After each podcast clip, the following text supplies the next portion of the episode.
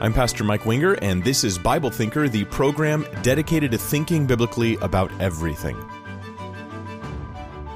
Merry Christmas, and welcome to my uh, special, unplanned, unscheduled Christmas live stream. Um, I know I'm a little bit early; it's not quite Christmas yet, but I wanted to to get this out and share it with you guys, and uh, I was just hoping it would be a blessing to you. Um, we're going to go into the theology uh, the doctrine, the meaning, and the poetry behind the song "O Come, O Come, Emmanuel." This to me is a beautiful Christmas song. I love this Christmas song, and this is um, something I've been looking forward to doing, and it will be my last stream uh, for this year. At least that's my agenda. Is that not until January uh, will I be putting out another video, and so I wanted to get this out, and then I have a bunch of stuff to do, uh, including taking a couple days off with my wife, which will be really nice. Um, but I have a lot of work ahead of me. Um, so anyway, I want to jump right into it. This song is uh, one of the songs I love hearing musically. It's beautiful. It's got like this eerie kind of um, hopefulness to it. It's just got this real, you know, some some songs have that sort of multi-layered emotional quality, and that's kind of this song right here. But it has a lot of depth to it theologically as well. So we're going to look at each of the verses and the refrain, and we're going to look at scripture and how these things parallel with the Bible. You might be surprised at how much theology is embedded into a song, uh, into this song. And maybe songwriters, if you're a songwriter, worship leader, you might take this as like inspiration for you to put more scripture and, and truth of Christ into your worship songs. I think it's a beautiful idea. So um, I recorded earlier today. Um, I I recorded briefly, like uh, just just a little noodly on my guitar thing, just to remind you what the song sounds like. So here is just to put it in your head. Here's the song "O Come, O Come, Emmanuel." Just a brief, like one minute clip of it.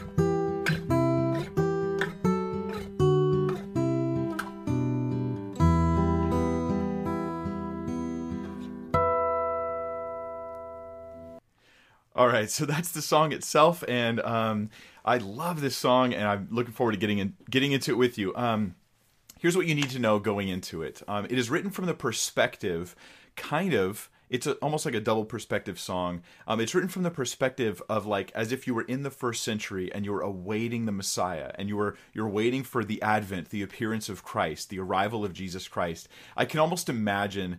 Um, uh, uh, the the actual like saints in the New Testament times, like who who are anticipating the Messiah and they're thinking, is this him? Is this is this the Messiah? Is that him?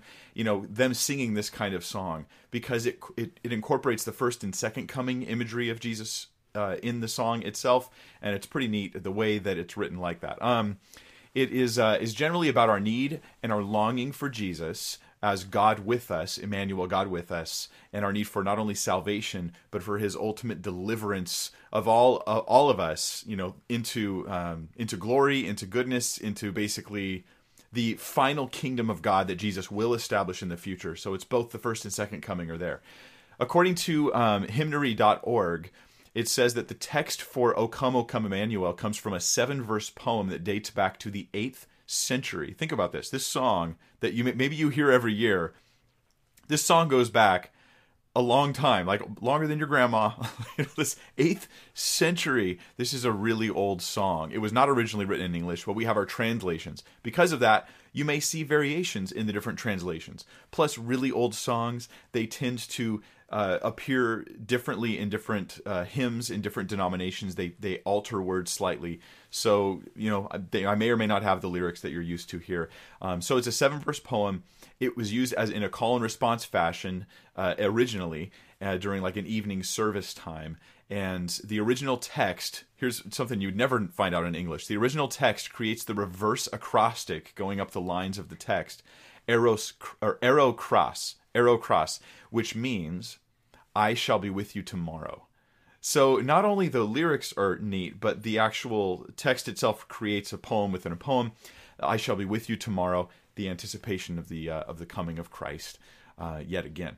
So each of these verses, these seven verses, focuses on a title of Christ. It's a very it's a very structured, organized song, right? Each verse a different title or uh, name of Jesus Christ, and then the um, the the refrain comes in. That repeated phrase that we that we have comes in, and each time it's supposed to get stronger. I'll explain that in just a minute. How refrains actually work. If you didn't know this in older songs, and it's it's also good. This is great if you're a songwriter. This is the kind of stuff you want to study and be inspired by. Okay, so we get to verse 1. Verse 1 is O come, O come, Emmanuel. Uh, different spellings on this word, of course, but and ransom captive Israel that mourns in lowly exile here until the Son of God appear. And by the way, um, un- unlike my normal live streams, don't put comments or don't put questions. You can put comments, comment all you like. Hi, guys. Um, but don't put your questions there. Uh, I can't read them while I'm delivering my content, of course.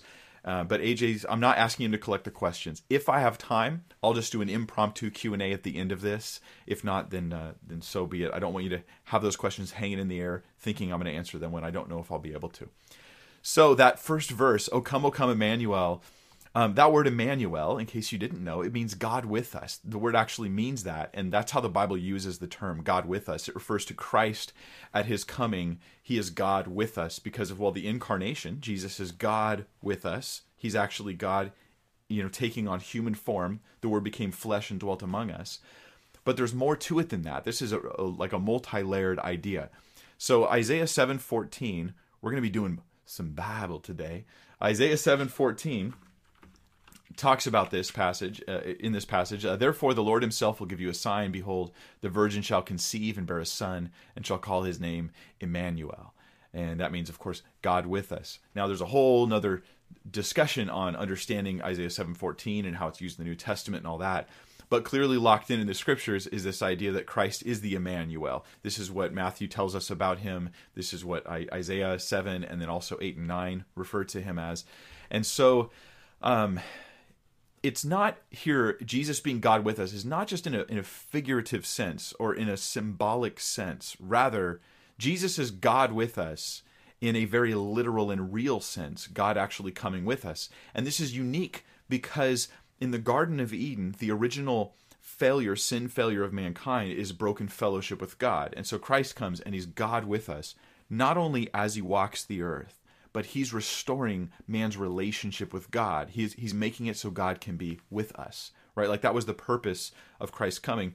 Just like it was the purpose of the of the tabernacle in ancient Israel, God could be with his people, although there were these layers of separation. Yet Jesus, he can be with us and then it becomes permanent. Of course, at his second coming, he's he he creates this uh, I should say, in the ultimate final restoration of all things at the end of Revelation, we have this uh, this time where God is dwelling with His people, and God is with us in the fullest sense, in the deepest possible relationship, in the most loving, um, heavenly experience you can possibly imagine.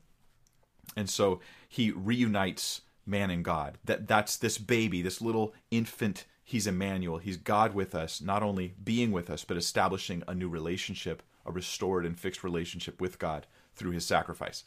So that's verse one already is deep in theology when we're what five words in, you know, oh come Emmanuel, um, and ransom. It says ransom captive Israel.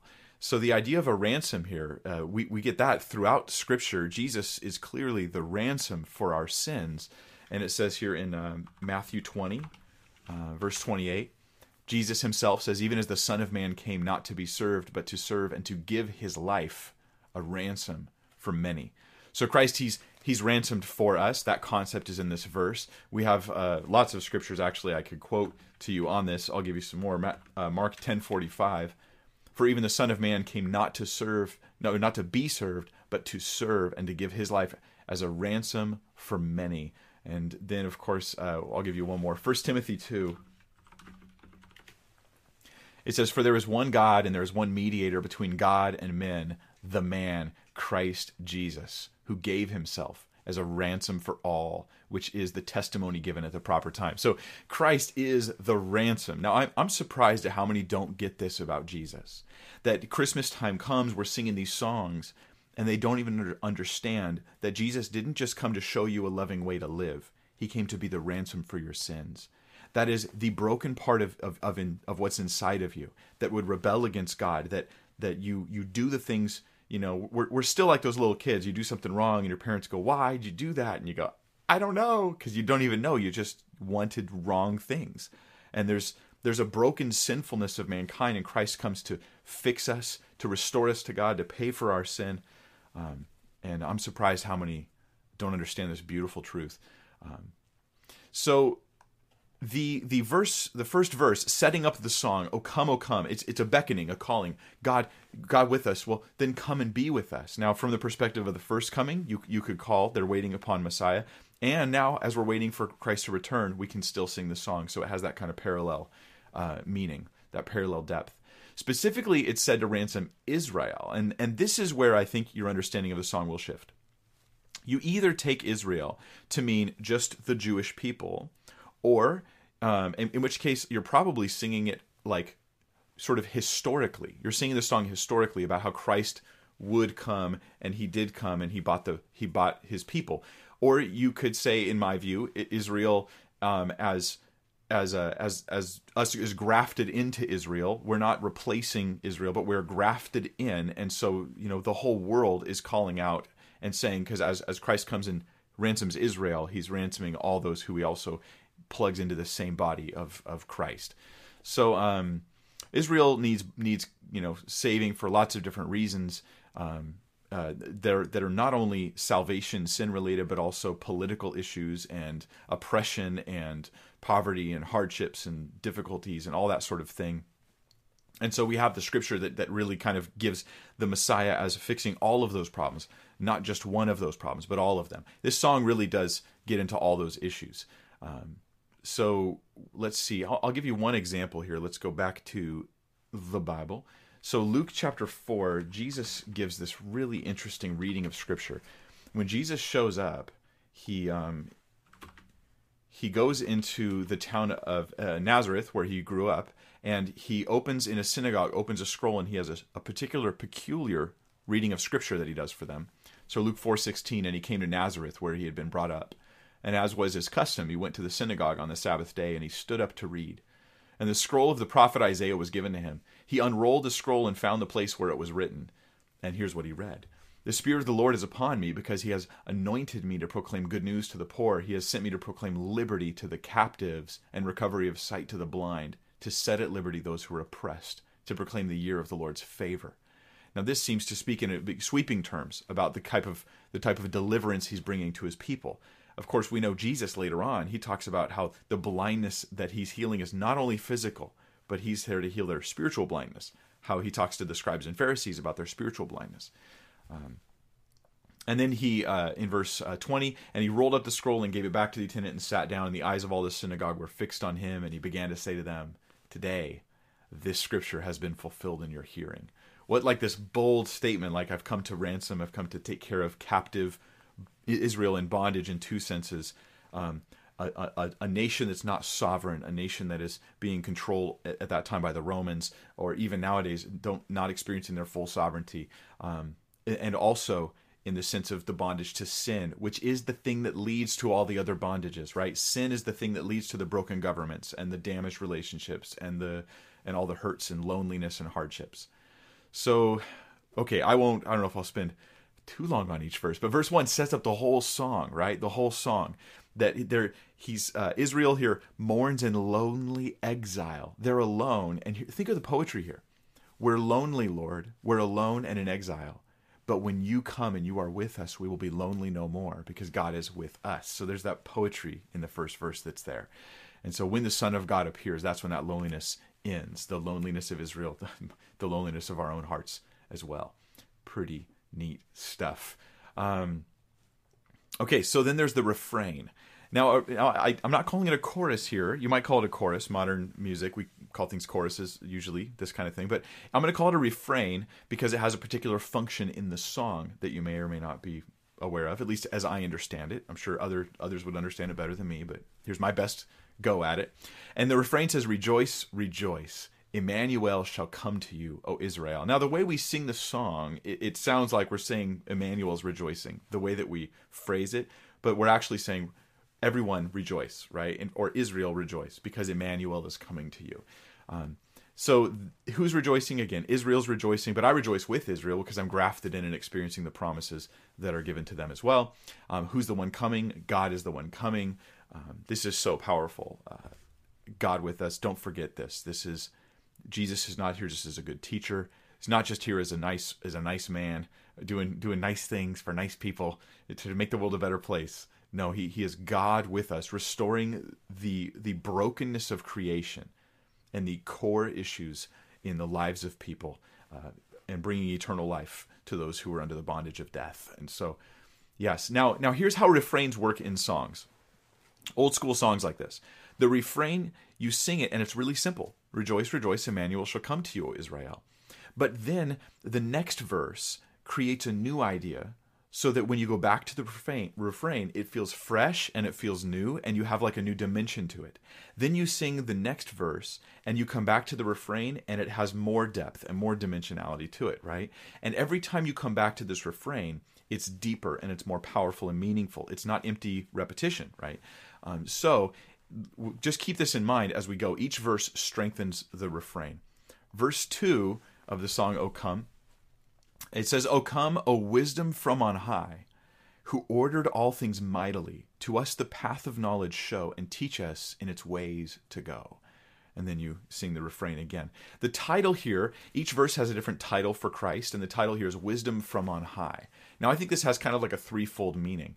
And uh, one of the, the meanings we're going to get is just the idea that he's from on high the one maybe it's I should say it's a fourfold meaning, right? So the the wisdom from on high. He's from on high, as in uh, he comes from God. Jesus wasn't just born; he was pre-existent. He's from God. He came from God, he says, and he goes back to God.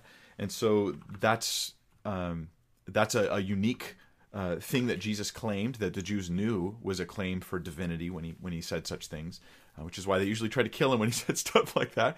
Um, so Proverbs three thirteen gives us another side of that same idea, and it says about wisdom how he's wisdom from on high. Uh, Blessed is the one who finds wisdom and the one who gets understanding. Now, this in Proverbs, wisdom is is a female character here, which is entirely appropriate in uh, for lots of reasons, but also because in Hebrew it, the word itself is is feminine, wisdom.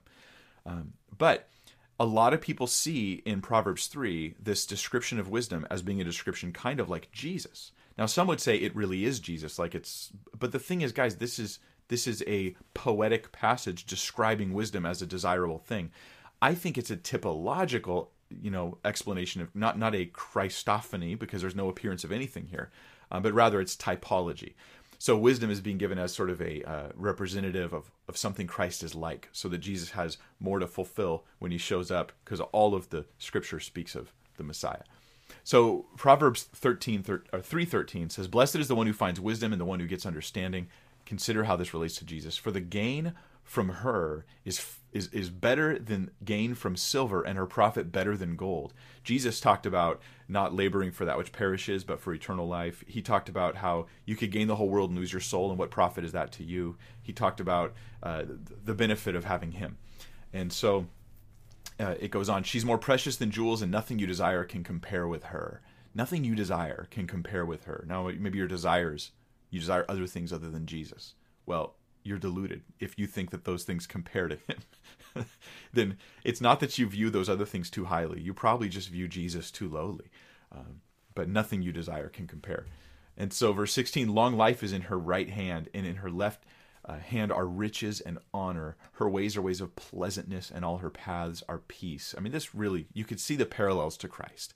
Um, long life, he gives us eternal life. Riches, honor. Um, indeed, he says, like, you know, give up all that you have, follow him, and you will have great treasures in heaven. He tells us to store up treasures in heaven, and where they're eternal.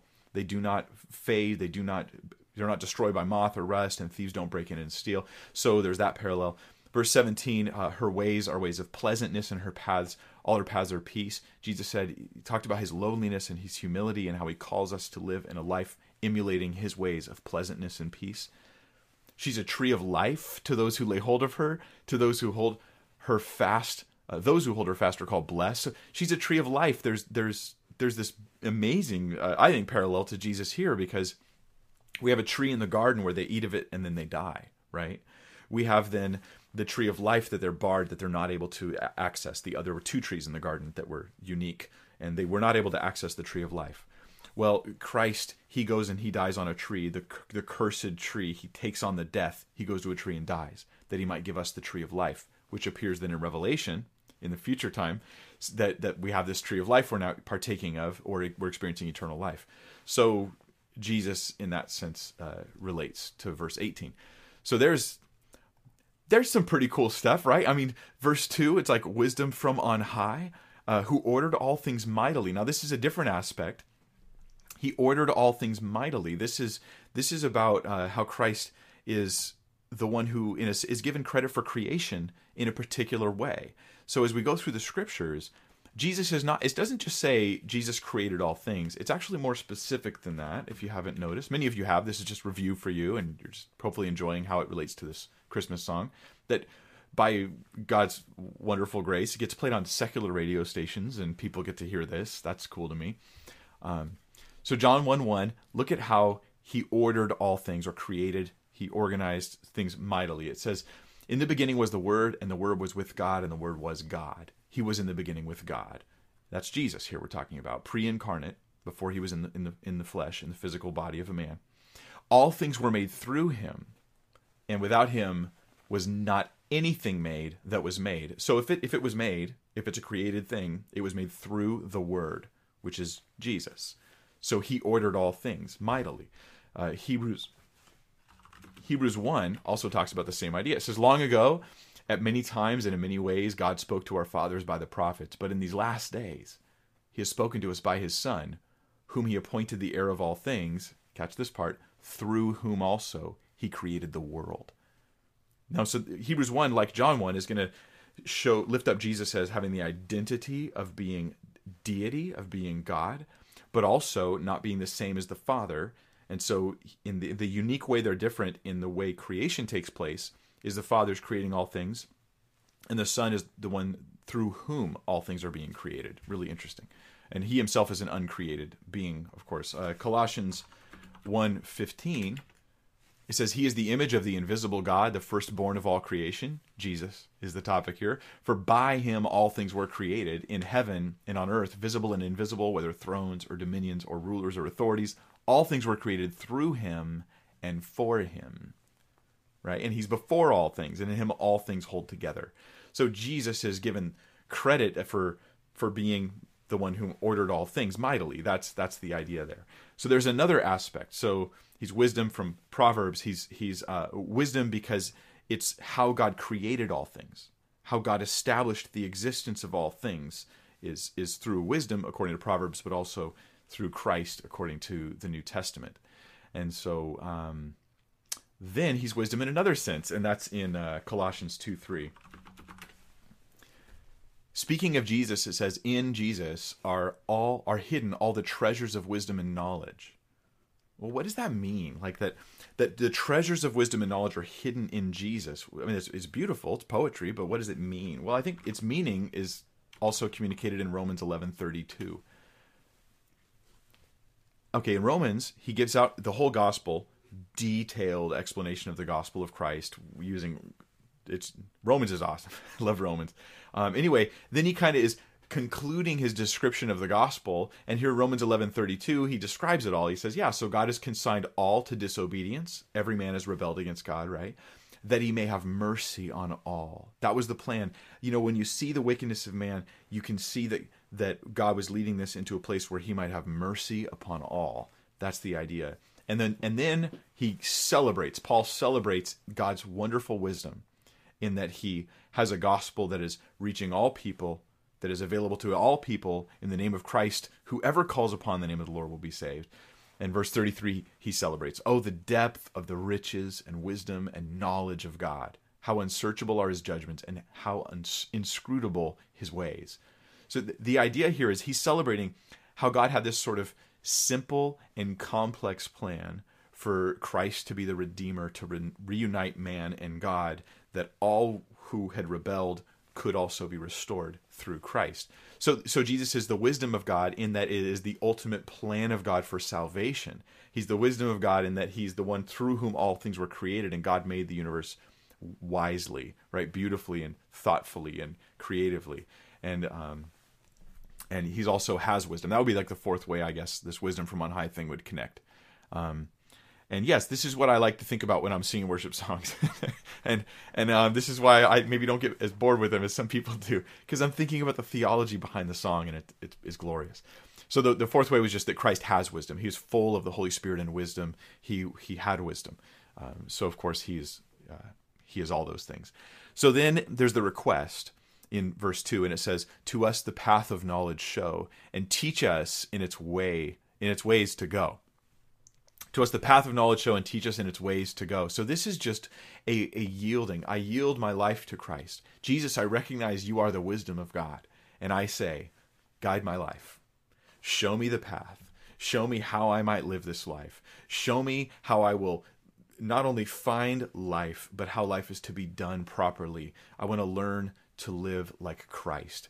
And Christians, we need to have this at the forefront of our minds that our um, our our instructions for living are are seen in not only the words of Christ but in the life of Christ and that that model of love and grace and patience and boldness and truthfulness um, and holiness that that's all in Christ and, and, we're called to live like him. It's just been on my heart recently that uh, that um, for myself anyways I just want to be reminded of the kind of love that God calls me to actually live. And, and don't hear me like a pastor preaching at you. Like how about you hear me like I'm just a Christian who looks at Jesus and says, I really want to learn to love better and be more like him. And I encourage you to come with me on that reminder. Um, verse 3. Oh, so by the way, then you go back to the refrain. So now when you're singing the refrain again and you go, Oh, come Emmanuel, right? Now you, are thinking about how he's the wisdom of God and how he teaches us the path of, of, of life and knowledge and, and how to how to live. So verse 3.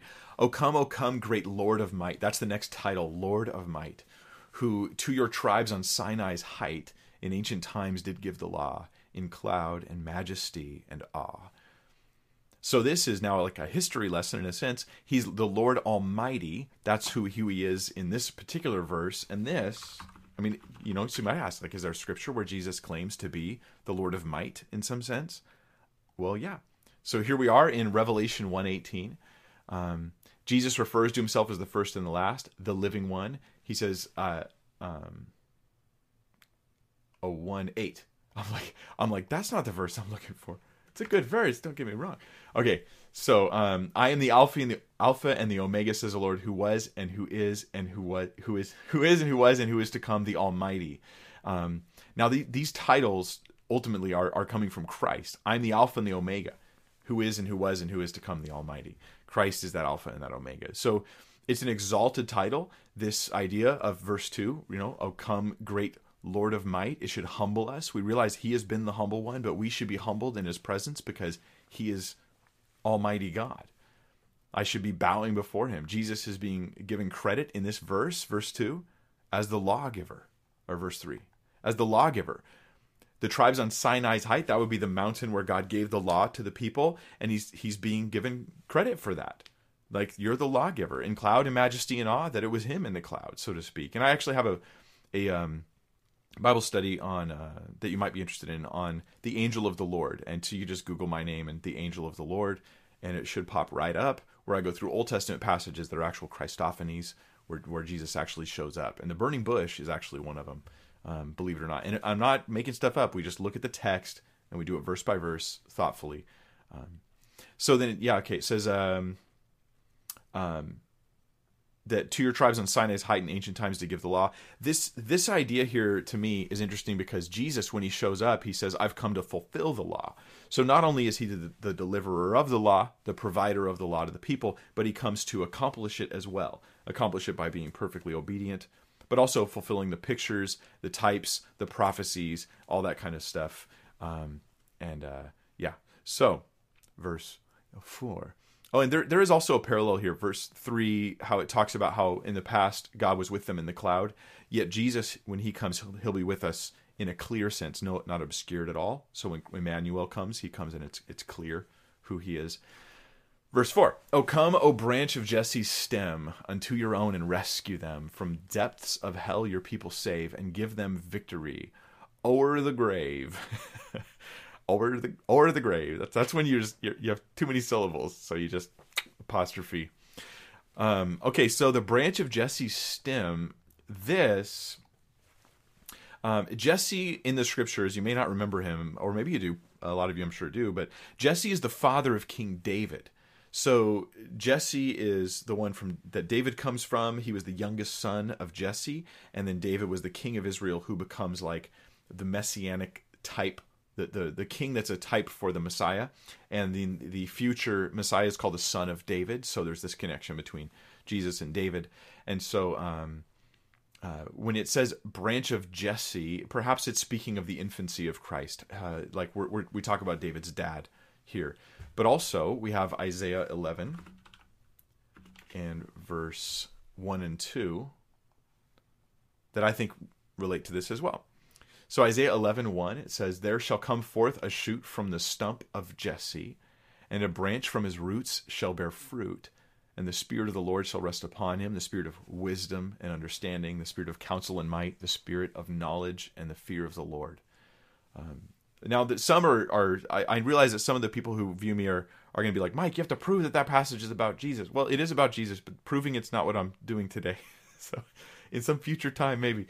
Uh, but for now this is this is the theology that I understand about Christ, right? This is Isaiah 11 is about Jesus. He is the uh, the shoot from the stump of Jesse, the branch from his roots. So he's one who, you know, when trees send out their roots, they they actually one ways that one way that trees uh, reproduce is they certain trees they'll actually shoot a sapling up from the roots rather than a seed that falls off the tree. And so the image here about a sapling coming up from the roots, a branch from his roots shall bear fruit, is interesting because it speaks about the old or agedness of Christ being the one who's who uh, who's the ancient of days, but also the newness of just being a shoot. So here's just a shoot, like it's brand new, but its roots go back much deeper. I feel like that's an interesting picture of Jesus there. Um, so the idea here uh, in Isaiah 11 is Israel's brought really low, and then this future Messiah comes and he brings restoration to the people of Israel. They can rejoice in him. And then it says uh, in verse 3, um, um, oops, verse 4, I keep getting my verses mixed up. Um, from the depths of hell your people save and give them victory over the grave and what a powerful statement from the depths of hell um, this could be a reference to you know like sheol like abraham's bosom we read about the the the, the uh, the story perhaps it's really a story not a parable of of Jesus speaking about Lazarus and the rich man. Um, and then it could also be speaking about that future destination, that future like lake of fire. We're being rescued from it, not necessarily that we're there as we speak right now, but I'm being rescued from that fate. And so, um, victory over the grave, grave, the death, death is the final, you know, enemy that is slain by Christ, and indeed we get victory over it. And the older I get, to be honest, the older I get, the more the reality of death sets in. Um, as I see loved ones who are getting older, who I care about, and I've been at the bedside, especially as a pastor, but also just as a as a cousin, uh, as a friend, um, you know, as a family member. I've been at the bedside of people who are their bodies are wasting away, and I look at it and I go, "Oh, the worst thing in life is death, and Christ gives us the victory. Let's not miss the power of that." as you feel the weight of it, you hopefully get more serious about your life and more serious about Jesus Christ, who saves us from death, even eternally. And everything else is kind of small beans after you have this organized and straightened out in your life. So then you go back to the refrain and you sing it again, you know, rejoice, rejoice, right? This this one who's coming, he saves us from death. And so I'm singing the, the refrain now with that in my mind. And then in verse um, 5, O come, O key of David, come, and open wide our heavenly home Make safe for us the heavenward road and bar the way to death's abode. O come, O key of David, come. So the, the next phrase is key of David. Jesus is seen as the key of David. and I'll, I'll take this moment to uh, to tell you, hey, if you haven't yet subscribed, you may consider subscribing and uh, you know uh, clicking the little bell icon so you can get notifications when I make videos. I always forget to say that. Um, all right, so key of David. What is the key of David? Um, now this is this is this is actually a bit of poetic license being taken by the song, by the writer of the song. Jesus isn't literally the key of David, rather he has the key of David. That's that's the idea biblically. So let's let's look at this in the scripture. Um, here we go to Isaiah chapter 22, verse 22. Um, and I will place on his shoulder the key of the house of David. He shall shut and none shall uh, he shall open and none shall shut. He shall shut and none shall open. Now, this is actually uh, not specifically about Jesus. Let me let me clarify in case that bothers you a little bit. It is about Jesus ultimately, but not not, not in this verse. Actually, it's talking about a guy named Eliakim, and he's the son of Hilkiah, and he is going to be this guy that's going to have the key of the house of David, the authority that that that that comes with that house of David. God's like, I'll let Eliakim have it. But it also becomes this picture of what the ultimate Messiah will do. He will ultimately carry the final key of the house of David. And, and, and unlike Eliakim, he can open and shut things that Eliakim isn't going to be able to. And let me come to that in just a second. Um, what's interesting here is, though, the phrase on his shoulder. Uh, on his shoulder is resting the key of the house of David. This is actually um, this is this is a custom they would have according to the commentary, critical and explanatory on the whole Bible. This is they would tie with like a handkerchief or some cloth, they would tie a key onto their shoulder and then carry it there. And the key would not only function as a key that opens and closes things, but it was a symbol of authority so that that person, when they spoke, because they had that key, you knew that you had to listen to them. And they could tell you, open that, close that, do this, don't do that. And you had to pay attention and listen. So that was, so the keys are about authority, about authority to proclaim things. It's not about just what the key can physically open, it's about what it represents. And so we have, um, Isaiah 9 6. Now let's get closer to bringing this back to Jesus specifically. Isaiah 9 6 For unto us is a child is born, unto us a son is given, right? You know this verse. And the government shall be what? Upon his shoulder. That's about the key of David thing, right? The government's on his shoulder, just one shoulder, right? Because it's that authority there. So the government shall be upon his shoulder, and his name shall be called Wonderful, Counselor, Mighty God, Everlasting Father, Prince of Peace. But his the government that's on his shoulder, it's it's greater than that which is on Eliakim or anybody else, because verse seven of the increase of his government and peace there will be no end, and yet it'll be on the throne of David and over his kingdom. So what key? It's going to be the key of David. Um, then we get Jesus in Revelation three seven, who says to the angel of the church in Philadelphia, write the words of the Holy One, the true One, who has the key of David, who opens and no one will shut, who shuts and no one opens. So this is using Isaiah 22, Isaiah 9, and seeing its fulfillment in Christ as the final authoritative holder of the of, of the authority, you know, and he's like, I will declare these things. And so then Jesus, though, just side note, I think it's interesting. In the letter to Philadelphia, Philadelphia is not in Israel, right? It, David's authority was in Israel. It was only in Israel, right? But Jesus' authority is much greater. And so uh, David could open and close things, so to speak, in Israel. But in the letter to Philadelphia, we have a letter being written to a group of people far outside of the borders of Israel in Asia, uh, Asia, Asia Minor, uh, like modern day Turkey, and um, and he he tells them, "I have verse eight, I have set before you an open door which no one is able to shut." And so he's telling them, "I have the keys of David, yet my keys reach far beyond the borders of Israel, because of course Christ is the is the Lord of all the earth, the Lord of all creation." Um, so interesting side note that I think is pretty cool. Um, so now, with that key of David thing in mind, let's go back to that verse and read the rest of it. It says, uh, O come, O key of David, come, and open wide our heavenly home. Make safe for us the heavenward road, and bar the way to death's abode. He can open things no one else can open, he can shut things no one can shut. And what are we saying? Lord, open heaven to us and close death to us. Right? Because if you close death to us, we cannot die if you open to heaven to us, no one can stop us from getting in. And so it's it's the it's just recognizing Jesus is the way, the truth, and the life. No one comes to the Father but through Him. Good songwriting, isn't it? I think it's pretty good stuff, man. I love this song. So then you go back to the refrain, and now you're like, "Oh, come Emmanuel!" Yeah, he, he who has the authority to rule and um, and open heaven and close death to us. Uh, beautiful stuff. All right, verse six, just two verses left. Verse six, and it says here, "O come, O bright and morning star, and bring us comfort from afar. Dispel the shadows of the night and turn our darkness into light." So here he is called a bright and morning star. This is from, do you know it? From Revelation. Well, that's, that's where I'm going to go. Revelation 22, 16.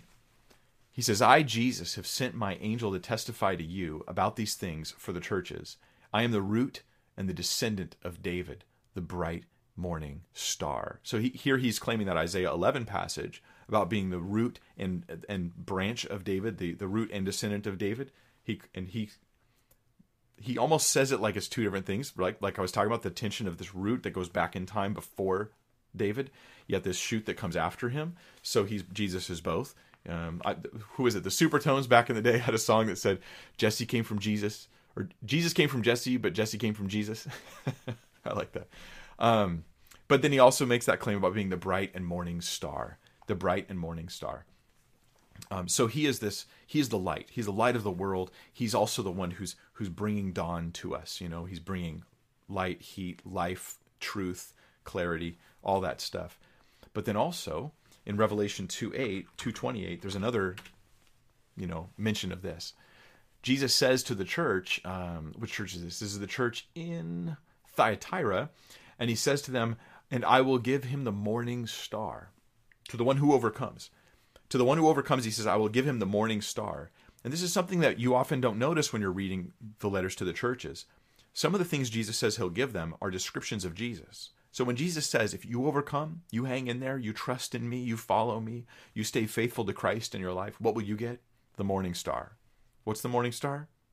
Jesus. You will get him because he is God with us, and you will you will have him. Pretty powerful stuff. Um, but also, there's some Old Testament passages that talk about this as well. This bright and morning star. Numbers 24 17. Um, I see him, but not now. I behold him, but not near. A star shall come out of Jacob, and a scepter shall, arise, shall rise out of Israel. It shall crush the forehead of Moab and break down all the sons of Sheth. So, this star of Jacob, this scepter who comes up out of Israel, ultimately, finally, is going to be Christ. Um, then there's maybe one more parallel that we see there, and it's in Matthew 2 2. And they said, the Magi, they say, Where is he who's been born King of the Jews? We saw his star when it rose and have come to worship him. That star may well have been a representation of who Christ is. To say, hey, the light of the world has dawned, it has begun. You know, Emmanuel has come to be with us.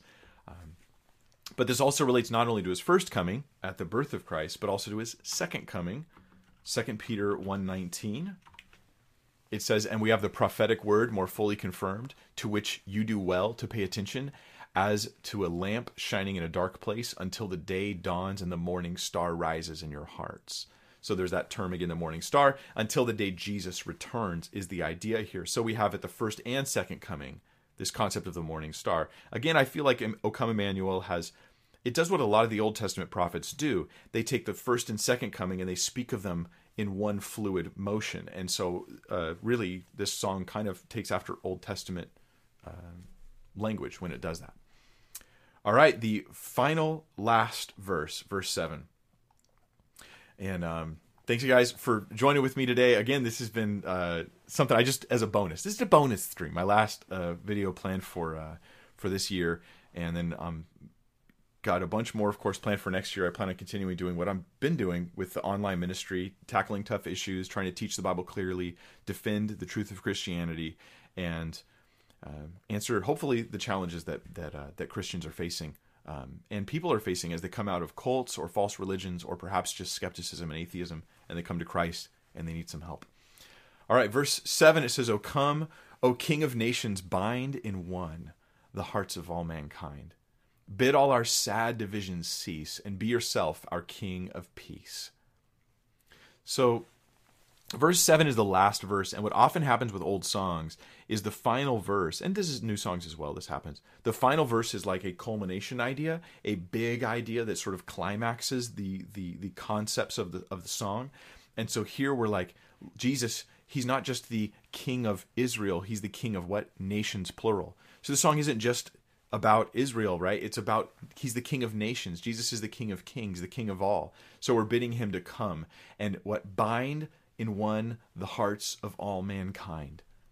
So this is this is now I feel this this like strongly second second coming and the and the things that Jesus is doing as he enters into people's lives even right now today when Jesus comes into your life and he binds your hearts together brings love into your heart um, as the Messiah he'd be of course not just the king of the Jews but the king of all people we can we can read about this like in Psalm 2 I'll just give you one example um, it, it speaks about uh, the nations raging against God's chosen one.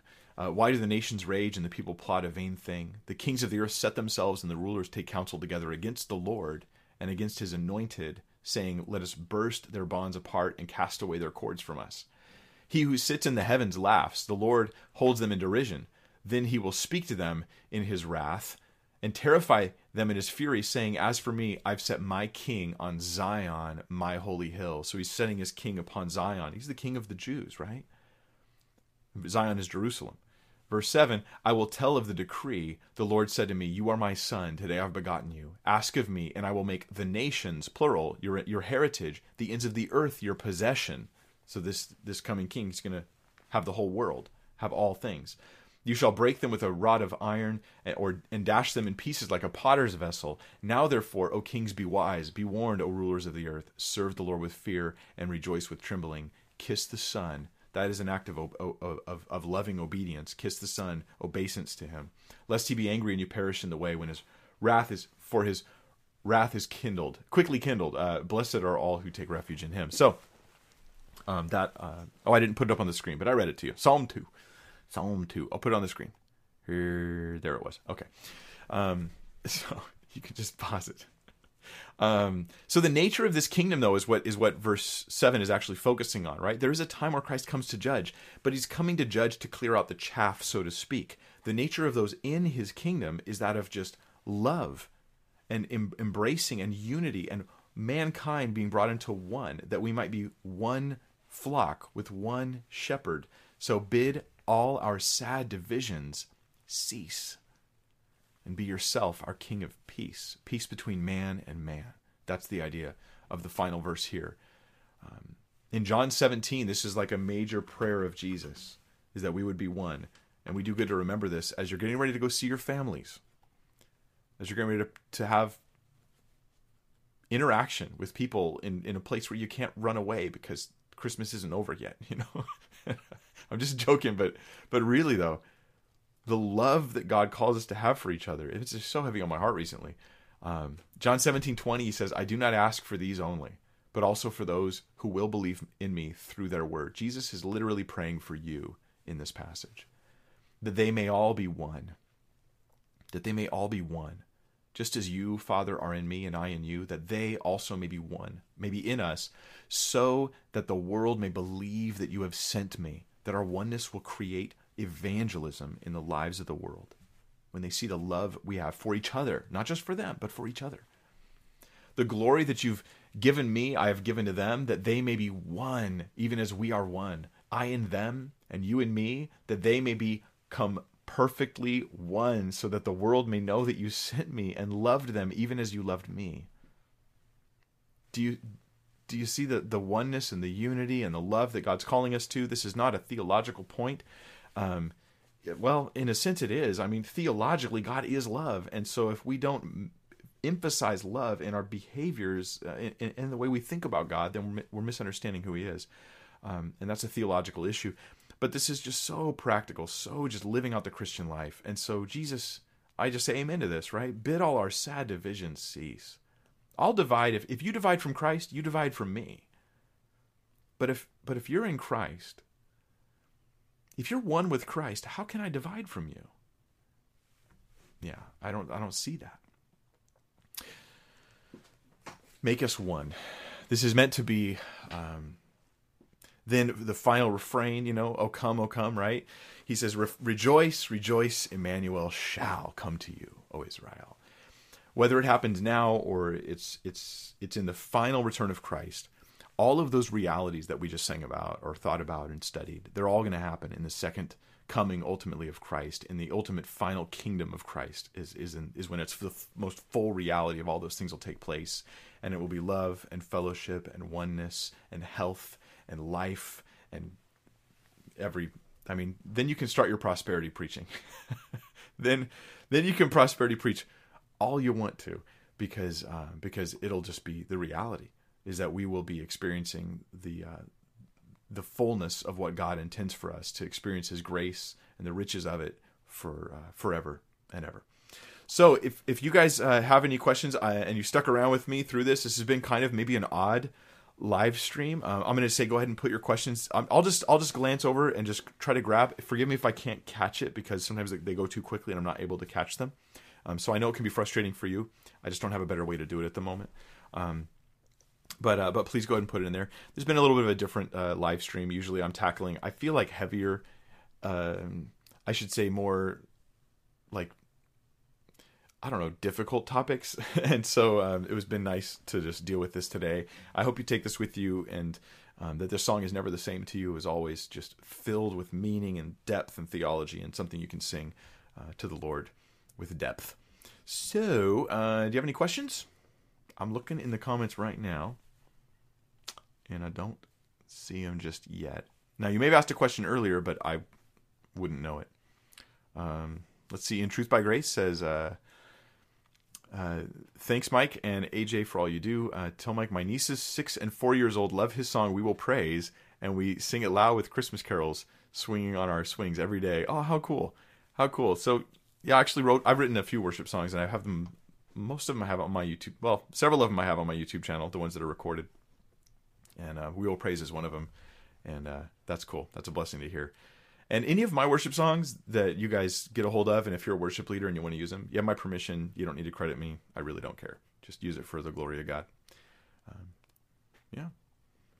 Dill, uh, DL Mosaic says, Thanks for all you do. Well, it is my great pleasure.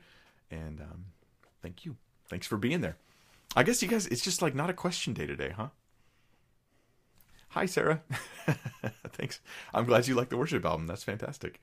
We recorded that back in like 2005. I think it was about 2005 we recorded. It's actually really old. It just took forever for it to finally get uh, finished and put out.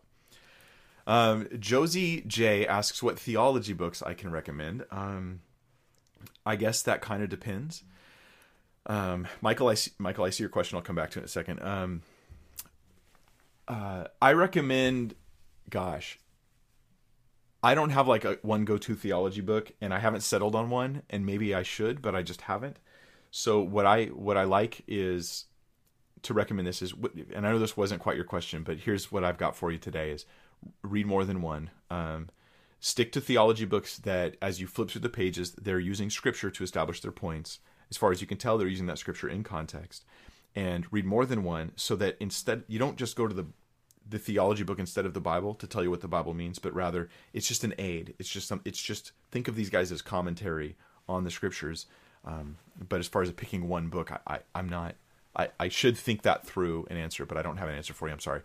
Um, I was asked uh, by Michael Cato when I'm going to respond to Aron Ra. Um, that's a tough one, and I'll tell you why. Because it wasn't really Aron Ra that responded to me. Uh, I'll just assume that you guys know. Uh, uh I made a video refuting this atheist video, Aron Ra, and then he did a response video, but it wasn't him. It was actually Dr. Josh Bowen responding to me. Well, then Dr. Josh Bowen went on like two other YouTube channels and also responded to me, including his own YouTube channel with multiple videos. And so it ends up being like eight or nine hours of footage. And I'm like, what am I supposed to respond to? So, um, I haven't yet figured all that out, but I, but I do plan on trying to do something at least in response. I don't think I can respond to everything he's produced because the guy makes videos a lot of videos about me so so I can't respond to all of it. So um but I do plan on doing something. I don't know when. It's just some of these issues are very much like I have to do a lot of research to really support my points and I haven't had the time to do that. So it really just comes down to time. Um, so hopefully soon. I mean, I'm trying to, but sometimes I get sidetracked, and what I think I'll do ends up not happening. Um, Ryan says, uh, "Hey, Mike, really enjoy your videos and your teaching have really helped me. Thank you, Ryan. It, it radically blesses me to think that my teaching has helped you. That is the whole point. That is the whole purpose. That's why I'm on YouTube. That's why I produce this stuff. That's why it's all of it's free. It's all accessible and available to you guys free of charge. Um, is that it might just minister to you and bless you, help you in some way. That is the whole goal. Um, uh, Linda PB asks if I have a teaching on the second coming and the rapture and the millennium, so that like future eschatological issues. And I don't have any teaching online about those issues. And um, I'm sorry, I don't have that for you. Uh, it's just one of the things I haven't done. Um, Ross Duncan asked what my views are on John MacArthur. I like John MacArthur. I recommend his stuff. I'm not a Calvinist as as he is. Um, he holds fast, in my opinion, to the gospel of Christ and unashamedly proclaims it whenever he gets a chance. And I appreciate his teaching and his and his ministry. Um, yeah. Now I'm I'm able to enjoy somebody and be blessed and minister to them and learn from them without agreeing with them about everything. And I think that that's a good quality to have, um, so that you can you can expand the the different voices in your life that can speak, you know, about Scripture to you. Uh, let's see. How do you guys keep up with chatting and listening? We don't. they don't. they, they, just they just chat and then they they they wonder was that a good live stream? I don't know. No, I'm just kidding. Uh, I know sometimes you guys get lost in the chat, but uh, hopefully that doesn't happen too much. Jonathan Carlson asks if I have a book. I do not have a book. I've never written a book. Uh, maybe one day in the future, but not at the moment. Um, let me see when my when my next podcast might be. Josie J asks when the next podcast is. Actually, we just updated the podcast, and if you guys want my podcast on, I don't know if it's on like Stitcher and Pod stuffing and things and Pod Place dot something or other. I don't. Okay, it's like iTunes. It's like on all the major podcast software things. Uh, but if you just search Bible Thinker, um, you should see it pop up, and it'll have that little logo with the silhouette of a head with the Bible in it and we just updated actually just added some new stuff to the podcast so go and check it out um, let's see yeah. Sage says uh, this is my favorite christmas song. It is definitely one of my favorites too. And when i look at the depth in the words um, yeah it carries that weight with it as well. So hey guys, um, I think it's been fun. That I'm gonna I'm gonna call it for uh, for today. We've got like 162 people, and this is good for a Friday night when everyone's busy, right before Christmas when everybody's really busy, and when I don't even normally have a live stream. So I'm excited that you guys were able to make it out and be here for it. I hope you have an awesome Christmas. Pray for your families heading into Christmas. For the ones who maybe aren't really walking with the Lord, pray for those opportunities to share with them, um, and for the wisdom because it's one thing to know what they need to hear, but it's something else to have the wisdom and discernment on how to communicate those things, how to share those things, when to share those things, what to say, what not to even bother with. And uh, may God make you a light uh, in your in your character, in your godliness, in your love, and in the truth that you proclaim with your families. Um, certainly, that's my prayer for myself. And I will see you guys uh, in January. So, Lord bless you, and please, if you think of it, be praying for this ministry as um, things are uh, are changing this year. I don't know what's going to be happening for the next coming year, but I'm expecting more ministry, of course. I, but there's a lot going on. I'll, I'll, I'll, update you guys in January. There's a lot going on in my own life and my own schedule, and uh, appreciate your prayers because it's all it's all kind of up in the air at the moment. so yeah, so Lord bless you. Thank you so much for joining me, and uh, set your eyes upon Christ. Remember that we we live we live for the kingdom uh, that that will not perish, and we live for those treasures that will never fade. Take care.